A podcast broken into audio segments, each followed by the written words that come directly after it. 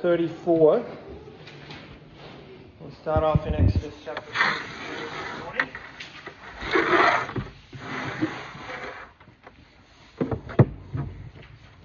Last week we learned several things that the scripture has to teach us about God, and we found that God is eternal he existed before this world ever came into being. And He is the creator of this world. He is the reason that this world exists.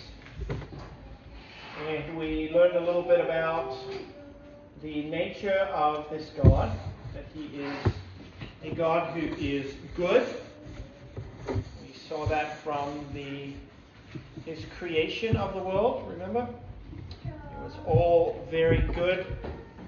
And we learned about this God that He is powerful, He reigns over this world. Everything that happens in this world is the result of God's will. He is the one who directs it all. And the third thing we saw about God was that He was just. He is just. He operates his world, he rules over it in a way that is right. He is not content to let evil and injustice reign. God sets the record straight. And we finished last time by noticing that there then is some tension between this God and this world. And we see that tension in a passage like Exodus chapter 34, Moses asks to see God's glory, and God says, You cannot look upon me, but I will proclaim my glory to you. And Moses hears the proclamation of God's glory. And Lord, the Lord, in verse 6, passes before Moses and proclaims, The Lord, Exodus 34, verse 6, the Lord, the Lord God, a God merciful and gracious, slow to anger and abounding in steadfast love, faithfulness, keeping steadfast love for thousands, forgiving iniquity and transgression. Let's see, you need some help finding that out? I mean, that was a little more challenging to find. Let's see here. Yeah, let's find Exodus 34 here.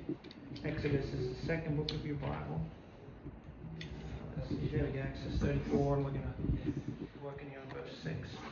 Let's start verse 6. The Lord passed by, and passed before Moses, and proclaimed, The Lord, the Lord, a God merciful and gracious, slow to anger, abounding in steadfast love and faithfulness, keeping steadfast love for thousands, forgiving iniquity and transgression and sin. Here is a God who is very good he is a God who is compassionate. He forgives sins. He is merciful. There we see that God is good. And yet we also have these statements about God in verse 7 that God will by no means clear the guilty. He holds guilty sinners accountable. He is just. He will not allow us to go on in our sin forever without his wrath falling upon us. He will by no means clear the guilty. He visits the iniquity of the fathers on the children and the children's children to the third and fourth generations. So in this passage, we see that God is good and we see that he is just. And how is it that such a God can relate to us in our world today. God created a perfect world in the beginning in which Adam and Eve lived. Here are two human beings who have not sinned. And God desires to be good to them. And He can be good to them because they actually deserve it. They are good people. God, in His justice, can also be good. In other words, in the beginning, heaven and earth were one. God in heaven, man on earth, existing in perfect harmony. God, surveying the world that he has created, pronounces it all very good. God pours out upon Adam and Eve his rich blessing. God creates them in his image, and then he says, I bless you. A God who is just and a God who is good, pouring out his blessing upon Adam and Eve. Man and God, you remember in the garden, walk in perfect stride. There is nothing that separates man from God at that point. God's goodness is poured out upon them, and his justice is actively involved in that as well. But then sin enters in. Adam and Eve choose to sin against God, to eat the fruit. And now suddenly there is great distance and tension between God and the world. How can a good God show justice to a world full of sin? How can a just God pour out any blessing or goodness upon sinners? And this is the genius of what Satan did in the garden. He introduced into this world a toxin that is so poisonous. It's so poison to this world that God cannot continue to exist in harmony with this world unless he is willing to abdicate and step down from his position as God. Satan, through Adam, introduced sin into this world, and sin has destroyed the relationship between God and the world. And now, if God wishes to retain his relationship with this fallen world, he's going to have to either give up his goodness or his justice. He cannot be a good God and a just God and still enter into fellowship with this world, with the people who live in this world. He cannot be both good and just as the sovereign ruler of this world. Something will have to give. Either God will have to abandon this world and let it go its own way, or God will have to abandon himself. He'll have to abandon his goodness and stick only to justice, punishing sinners for their sin. Or he will have to abandon his justice and stick only with his goodness and pour out blessing upon sinners who do not deserve it. He cannot betray his own justice, though even to be good. Sin deserves God's wrath and curse, and to show sinners anything else other than God's wrath and curse would be to undo God. It would be to take him apart into separate parts of goodness and justice, to discard one and to keep only one aspect of God's character. In other words, God, in relationship to this world, there is great tension. And the sin that Adam and Eve committed has now nearly almost forced God to step down from his position as God. This sin, if God were to bless sinners, if he were to be good to them, if he were to show them justice, in either case, it would unravel God. He would come apart almost, as it were, at the seams, at the seams, if we can say it that way. He can no longer be God if he is to stand in relationship to this world.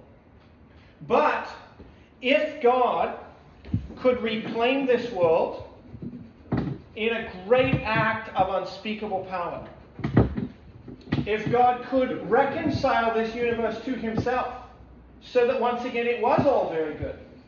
If God could drive out evil so that only righteousness and justice reigned in this earth, if God could do these things, then God would show himself not only as a good and a righteous and a just God, he would show that he possessed in himself supreme goodness, supreme righteousness, and supreme power. You can think about it this way it's one thing for a hen to create an egg, to lay an egg. But if that egg is broken, even a hen cannot put it back together. But if you found a hen who could both create the egg and restore it after it had been broken, that hen would be the hen of all hens that hen would possess supreme henness. That hen would show that all the other hens must come and bow down before her and say of her that she is the hen who stands out above all of the other hens. In other words, if God could reclaim this world, if he could restore the goodness, if he could reward evil with justice, if he could manifest his sovereign power in this world, then God would show himself to be supremely good, supremely powerful, and supremely just. He would show himself to be God over all things. If he could erase this tension, if he could bridge this gap, if he could reconcile the world to himself, God would be displaying his glory as the only God of heaven and earth. And this is exactly what God is doing in the world today.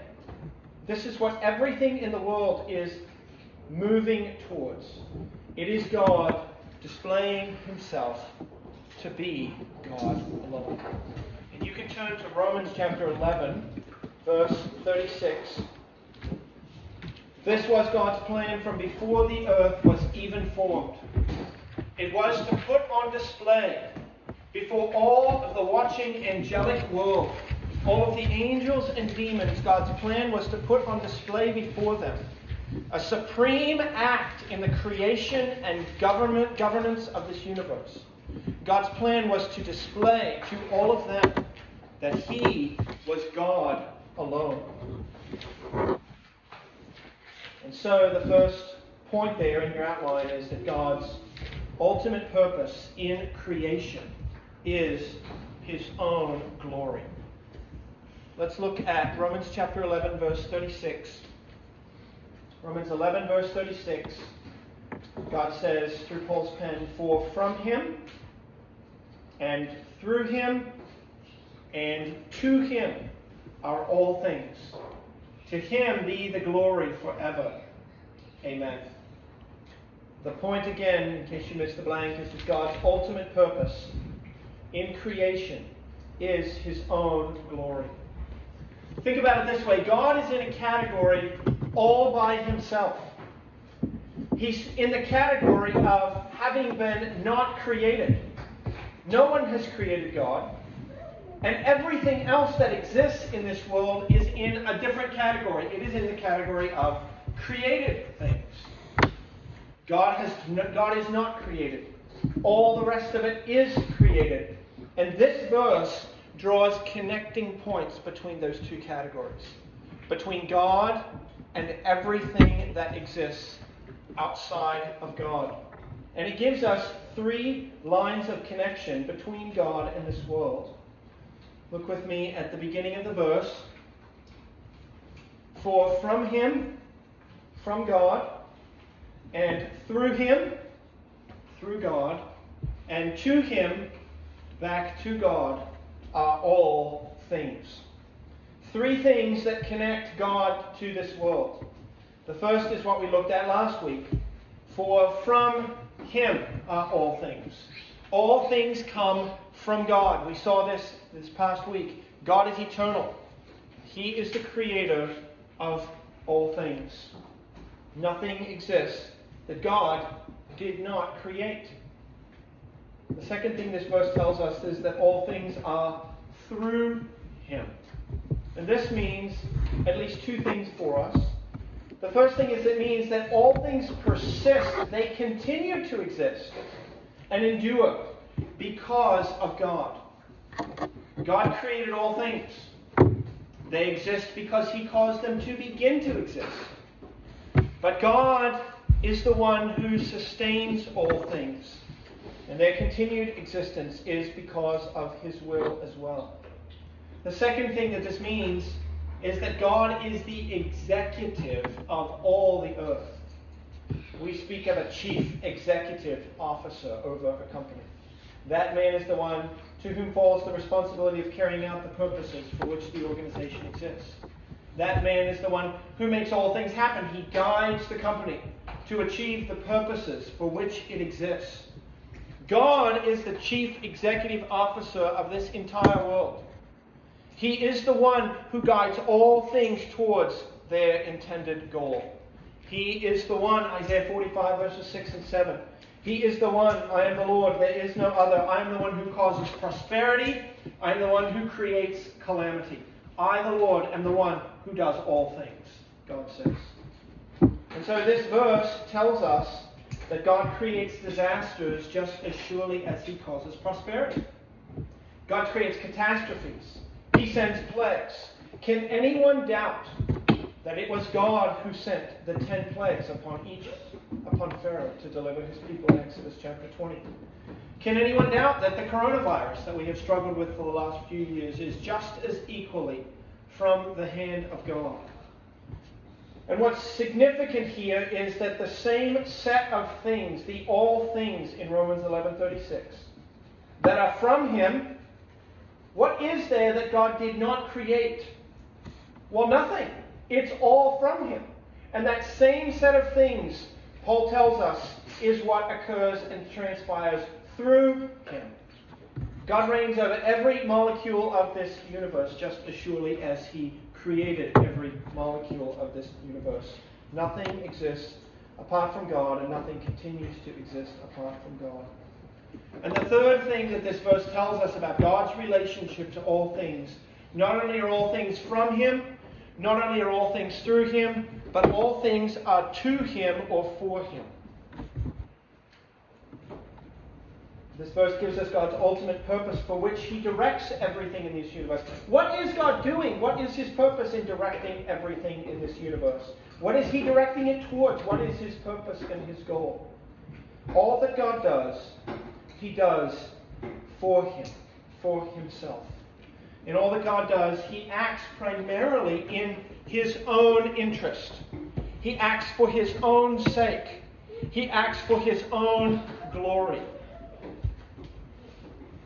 we're tempted to consider that God's actions for himself are selfish.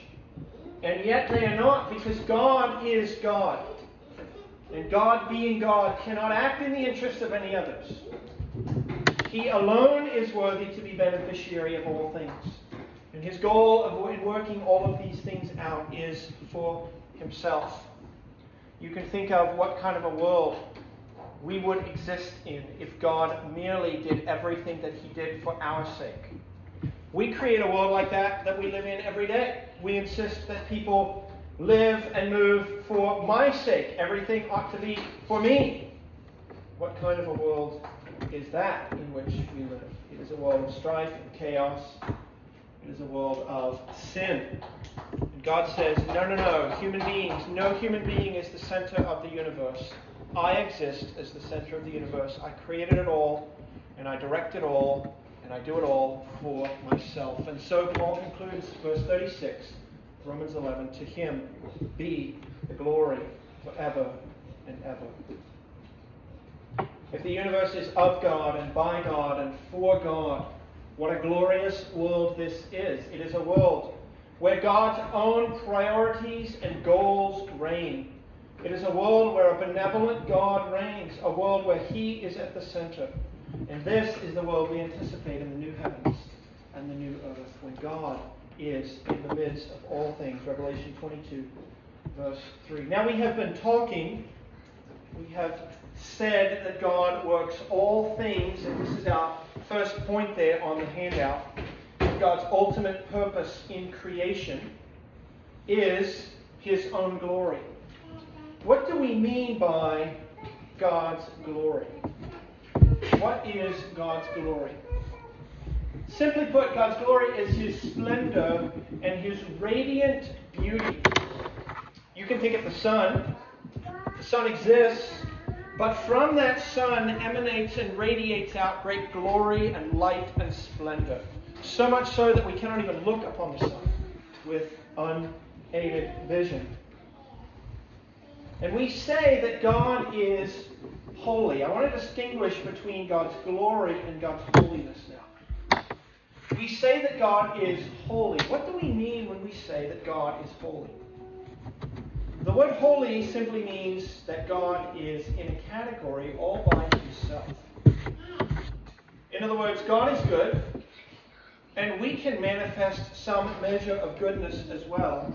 But God stands in a category all by himself in his display of goodness. His display of goodness is unparalleled. And in that, he is holy. God is just. We may strive for some measure of justice upon this earth, but in working out his own justice upon this earth, God is in a category all by himself. His justice is perfect, and in that, he is holy. There's no one more loving than God. There is no one more just than God. He is in these categories all by himself. And we could, we could liken this, we could think about perhaps the running of a race, the running of a marathon. God runs marathons in goodness and mercy and justice that we can't even qualify for. And he wins the races every time he enters. In fact, he crosses the finish line in victory before the gun even goes off. God is holy in all that he is. But God does not want, wish to possess this holiness merely in the dark. His plan is not merely that he should be these things and that no one should know about them. God intends to make his holiness visible. And when his holiness is made visible, that is his glory. God displays his holiness, and we call that display of his holiness his glory. God wishes to put his holiness on display for all the world to see. He wishes that the stadiums of the track upon which he runs would be full. He wishes that the spectators would be spellbound as he parades his holiness before them around the track. He wants all the posters to have pictures of him on them. He wants to show his holiness so that every other would be God is run out of the stadium in shame because he falls, because those false gods fall so far short. He wants every fan to leave the stadium in awe of him. He wants them to glorify him. And so God acts in such a way as to make that radiance and beauty of his holiness visible for human beings to look upon and to see. He actually enters the marathons and he runs the races before the spectators of this world. He wants every creature in the universe to watch and to know that he is glorious, to love him for it, to rejoice that such a God is the God of this universe. Now, we speak of giving glory to God as though we have something that we can hand over to Him that He hasn't had up to this point until we have contributed to Him. And yet, Romans 11:35 says this: that no man has ever given a gift to God that He might be repaid. There's nothing that we can render to God that He does not already possess. Glorifying God is not giving Him something Glorifying God instead is seeking to know Him, to recognize Him for who He is. It is coming to love Him for what He says about Himself. It is appreciating God as He reveals Himself to be. It is, in a word, it is rejoicing that this God is God of the universe. And it is living in response to all that we know him to be. God puts his glory on display so that human beings would be dazzled by it and would delight in it. And when we pass by God with a shrug or a yawn, we do not appreciate him as he truly is. He is weighty, he is majestic, he is holy. And to behold God is to stand with our mouths agape and our faces in the dust. It is to take him to be as weighty as he says he is in the Bible, and to love him, and to rejoice in him for who he says he is. This is what man was made to do. The Westminster Confession of Faith, a statement of biblical truth, is put together by about 500 ministers, pastors in the uh, 1600s. Begin that statement by stating this that man's chief end, what he was created for, was to glorify God and to enjoy Him forever. We were made for this. And it's why we are irresistibly drawn to displays of glory and majesty upon this earth. Mankind was created to behold glory and to respond to it in awe. Think of a full football stadium. Why did the people show up? It's because the athletes on that field can do something that no one else can. And we want to sit in awe of them. We want to behold them as they run the ball up and down the field and be dazzled by it. Human beings were created to partake of glory. No one shows up to watch me play football. There's not anything particularly glorious and dazzling about this. But as the ability of the athletes increases, so does the fullness of the stands. The better the athlete, the more people will turn up to watch his glory on display as he runs up and down that field. We are thirsty as human beings for glory. We are on an endless quest for glory. We go to football stadiums. We visit the beach to take in the grandeur of the sea. We watch YouTube videos about the, greatest this and the best that. We listen to the majesty of symphony orchestras. We're attracted to the pomp and majesty of a coronation ceremony. The coronation of King George is set to be the most televised event in recent history. Why is it that so many people want to see that? It is because we are thirsty as human beings for glory. That will be a scene of majesty and glory that has not been paralleled for some time in this world. Human beings are constantly searching for glory, but only God's glory will satisfy our souls. And this means that if we can discern where God's glory is primarily on display, where He is showing that glory, if we can discern where the stadium is and when the marathon is to take place, so that we may go and sit in the stands, if we can discern when it is, where it is that God displays His glory, then we can devote ourselves to that. We can turn up and watch God parade His glory about the track. And that will be for the satisfaction of our soul's desire. So, where is the glory of God on display today? Where does God show himself to be so majestic and powerful and good and loving and kind and gracious? One place where God shows this is in nature.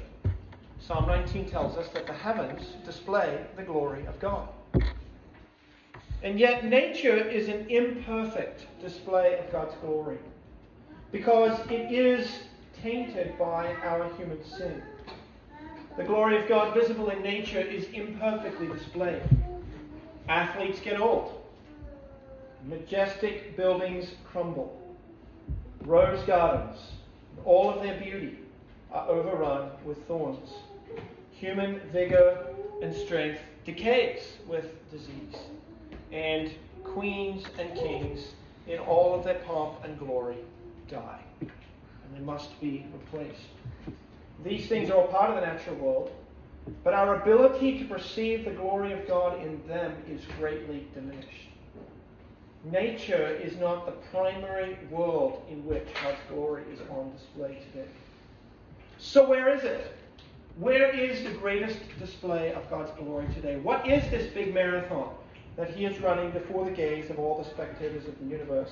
And we come to an answer to that question I'm sorry, if we can come to an answer to that question, we will know where we ought to fasten our gaze. We will know where we ought to devote our attention and our time. We will know what it is that God is doing in this universe. And we can come to an answer to the question of where God is putting all of his glory on display if we can somehow locate the finish line of the race. Where is God intending to drive this world to? What is the finish line of the marathon that he is running? If we could find that finish line, we could trace our way back down the track and find not only where we are in God's story of his display of his glory, but we can also um, see the course of the race and how it is all developing. So, what is the finish line? When God's race his endeavor, his quest, his purpose to display his glory, when is that all complete? When does it all come to its finish line? Well, let's turn to Revelation chapter 21 and we'll see this together this morning. Most of the way through what we want to look at this morning, see if we can uh, see if there are any questions. But let's turn to Revelation 21, the second to the last chapter of the Scripture. Where is the finish line? God is directing all things toward. Revelation 21, verse 1. Then I saw a new heaven and a new earth, for the first heaven and the first earth had passed away, and the sea was no more. And I saw the holy city, New Jerusalem, coming down out of heaven from God, prepared as a bride adorned for her husband. And I heard a loud voice from the throne saying, Behold, the dwelling place of God is with man. He will dwell with them. They will be his people, and God himself will be with them as their God. He will wipe away every tear from their eyes. Death shall be no more. Neither shall there be mourning, nor crying, nor pain any more, for the former things have passed away. And he who was seated on the throne said, Behold, I am making all things new. Also he said, Write this down, for these words are trustworthy and true. And he said to me, It is done. I am the Alpha and the Omega, the beginning and the end. To the thirsty I will give from the springs of the water of life without payment. Here is the finish line. It is done. And what is this finish line? God directs all of human history for his own glory. Everything in this universe is moving towards the glory of God. And God says finally, the goal has been achieved. The purpose has taken place. What just happened when God crossed the finish line? It was this a city, New Jerusalem, prepared as a bride for her husband, descending out of heaven from God. And God now, that New Jerusalem, descending to earth, a new earth, and God dwelling in the midst of his people. Here we find the end of all things. God's been moving every event in the history of this world towards this day. And what happened? What happens on this day? How is God glorifying himself in this world? It all comes to a conclusion with the bride of Christ descending out of heaven. The way that God is glorifying himself today in this world is by the construction of the bride of Christ. It is by reconciling all things to himself, so that once again he may dwell in the midst of mankind. God himself, verse 3, the dwelling place of God is once again with man. Sin introduced tension, distance between God and this world. It separated Adam and Eve from their Creator. But here we find a people, a bride, united to Christ, the Son of God. He, they will be his people, and he will be their God, and he will dwell in their midst. It is a restoration of everything that went wrong in the Garden of Eden. The distance and the tension that was introduced between God and this world is now gone, and they dwell in harmony again. God has united all things to himself again. And how has he done this? How does it, how is it that God intends to take this universe between which and him there is such great tension and distance? How is it that God intends to reunite himself with this universe? It is by this. It is by uniting this universe to his Son in marriage. And the book of Ephesians helps us understand this in, in detail. And we'll look at Ephesians chapter 1. This will be our last passage this morning. Ephesians chapter 1.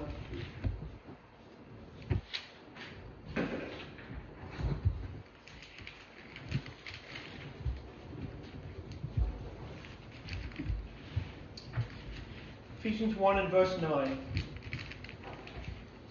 God has made known to us the mystery of his will.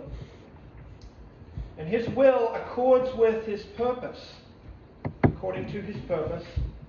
And that purpose is what he has set forth in Christ. God has set forth on a plan to accomplish his purpose. And the accomplishing of that purpose is in Christ. And what is that plan? It's a plan for the fullness of time.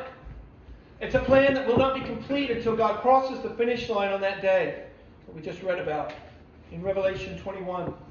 And what is God's plan?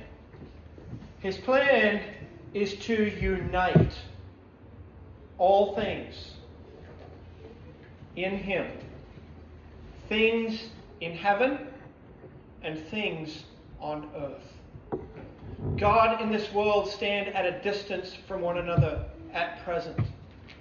But God's plan for the fullness of time is that on that day, God and this world might be one again.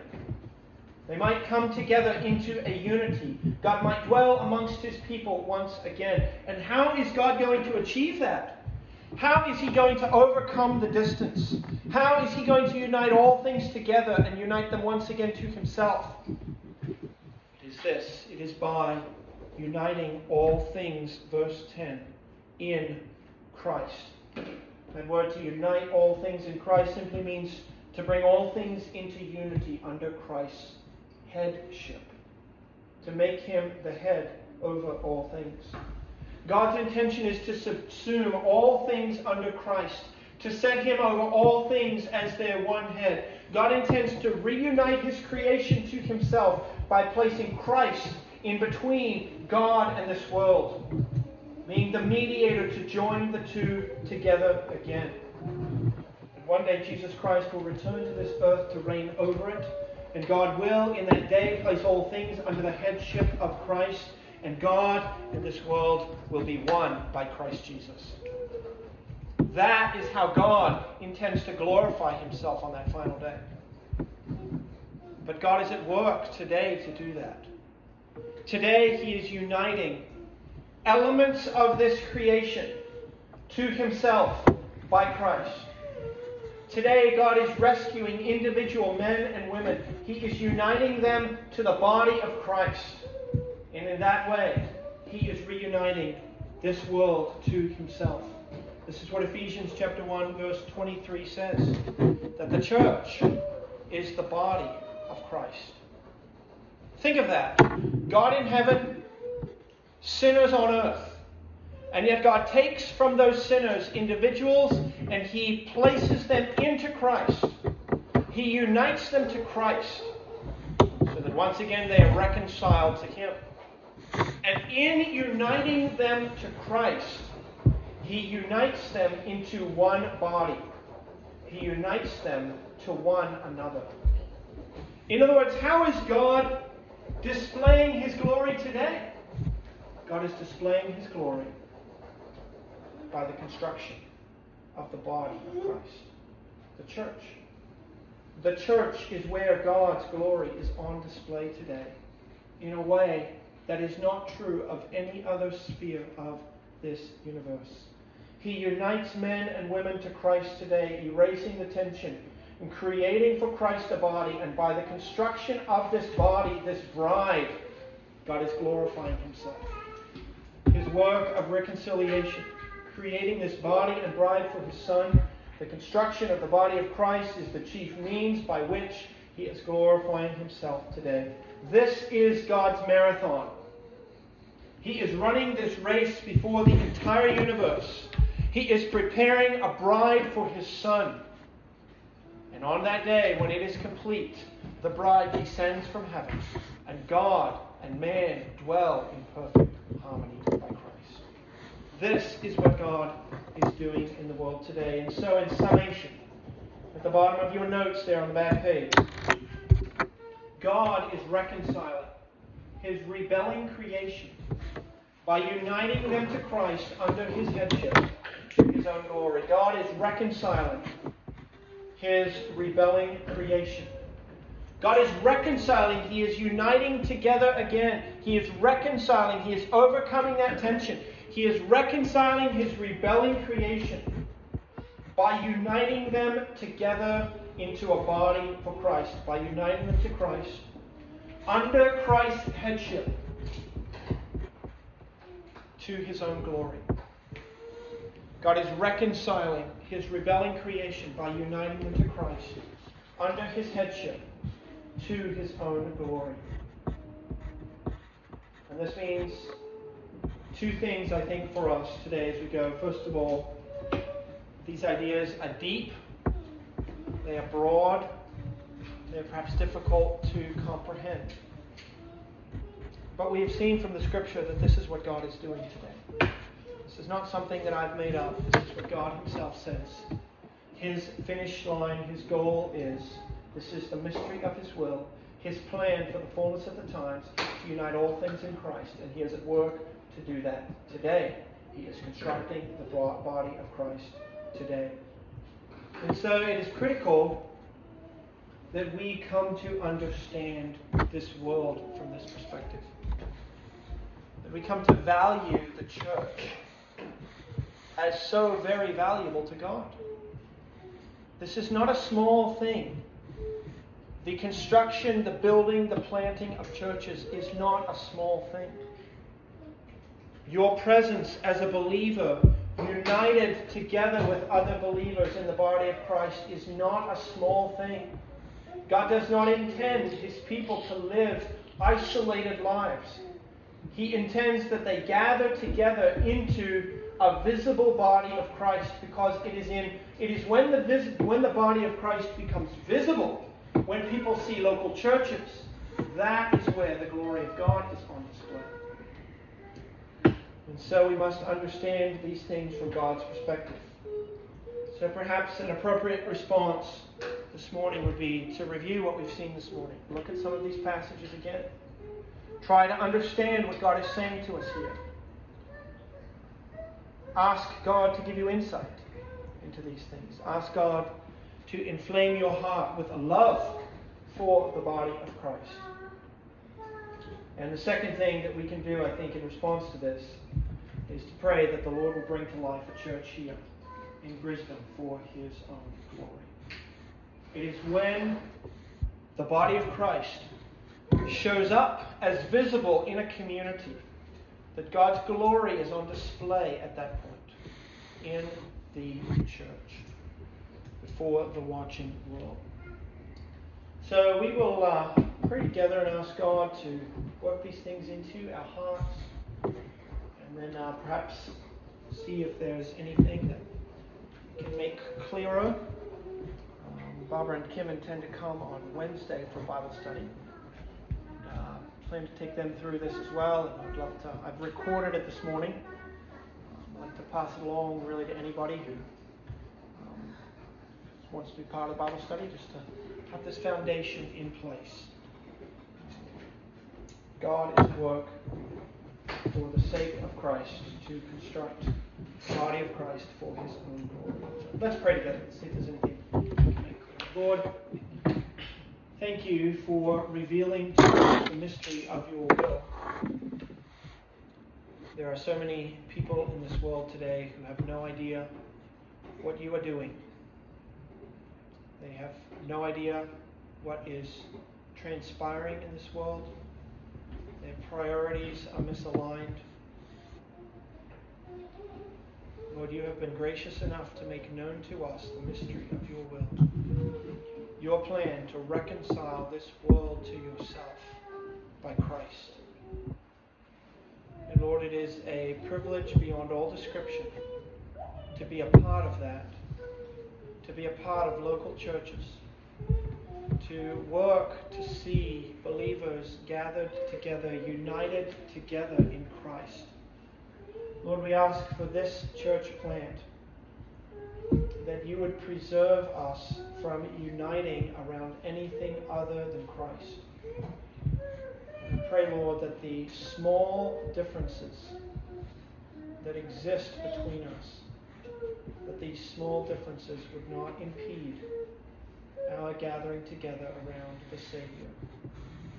Lord, give us understanding of these things. The Holy Spirit is the one who opens our eyes to grasp them. We pray that you would give each one of us the insight and the, the, the ability to grasp the weight and gravity of this. I pray, Lord, that you would give us joy in what you are doing here to gather together saints into the body of Christ. We ask this in his name. Anything that can make it more clear? You boys follow all of that? Yeah? Understand? Let's go through the, uh, yeah, let's go through and make sure that you've got the, the blanks here. Uh, let me just get a blank sheet here. So on the first page, the front, the first point, God's ultimate purpose in creation is His own glory. Yep, good. And then uh, on the back page, God is glorifying Himself by constructing a body for His Son. Or you can say creating a bride for His Son, constructing a body for His Son. And Ephesians 5 connects the two of those. Christ is the head of the body in Ephesians 5. And the picture there that's given of that is marriage, where the husband is the head of the wife. So the body and the bride, the head and the husband, uh, they go together.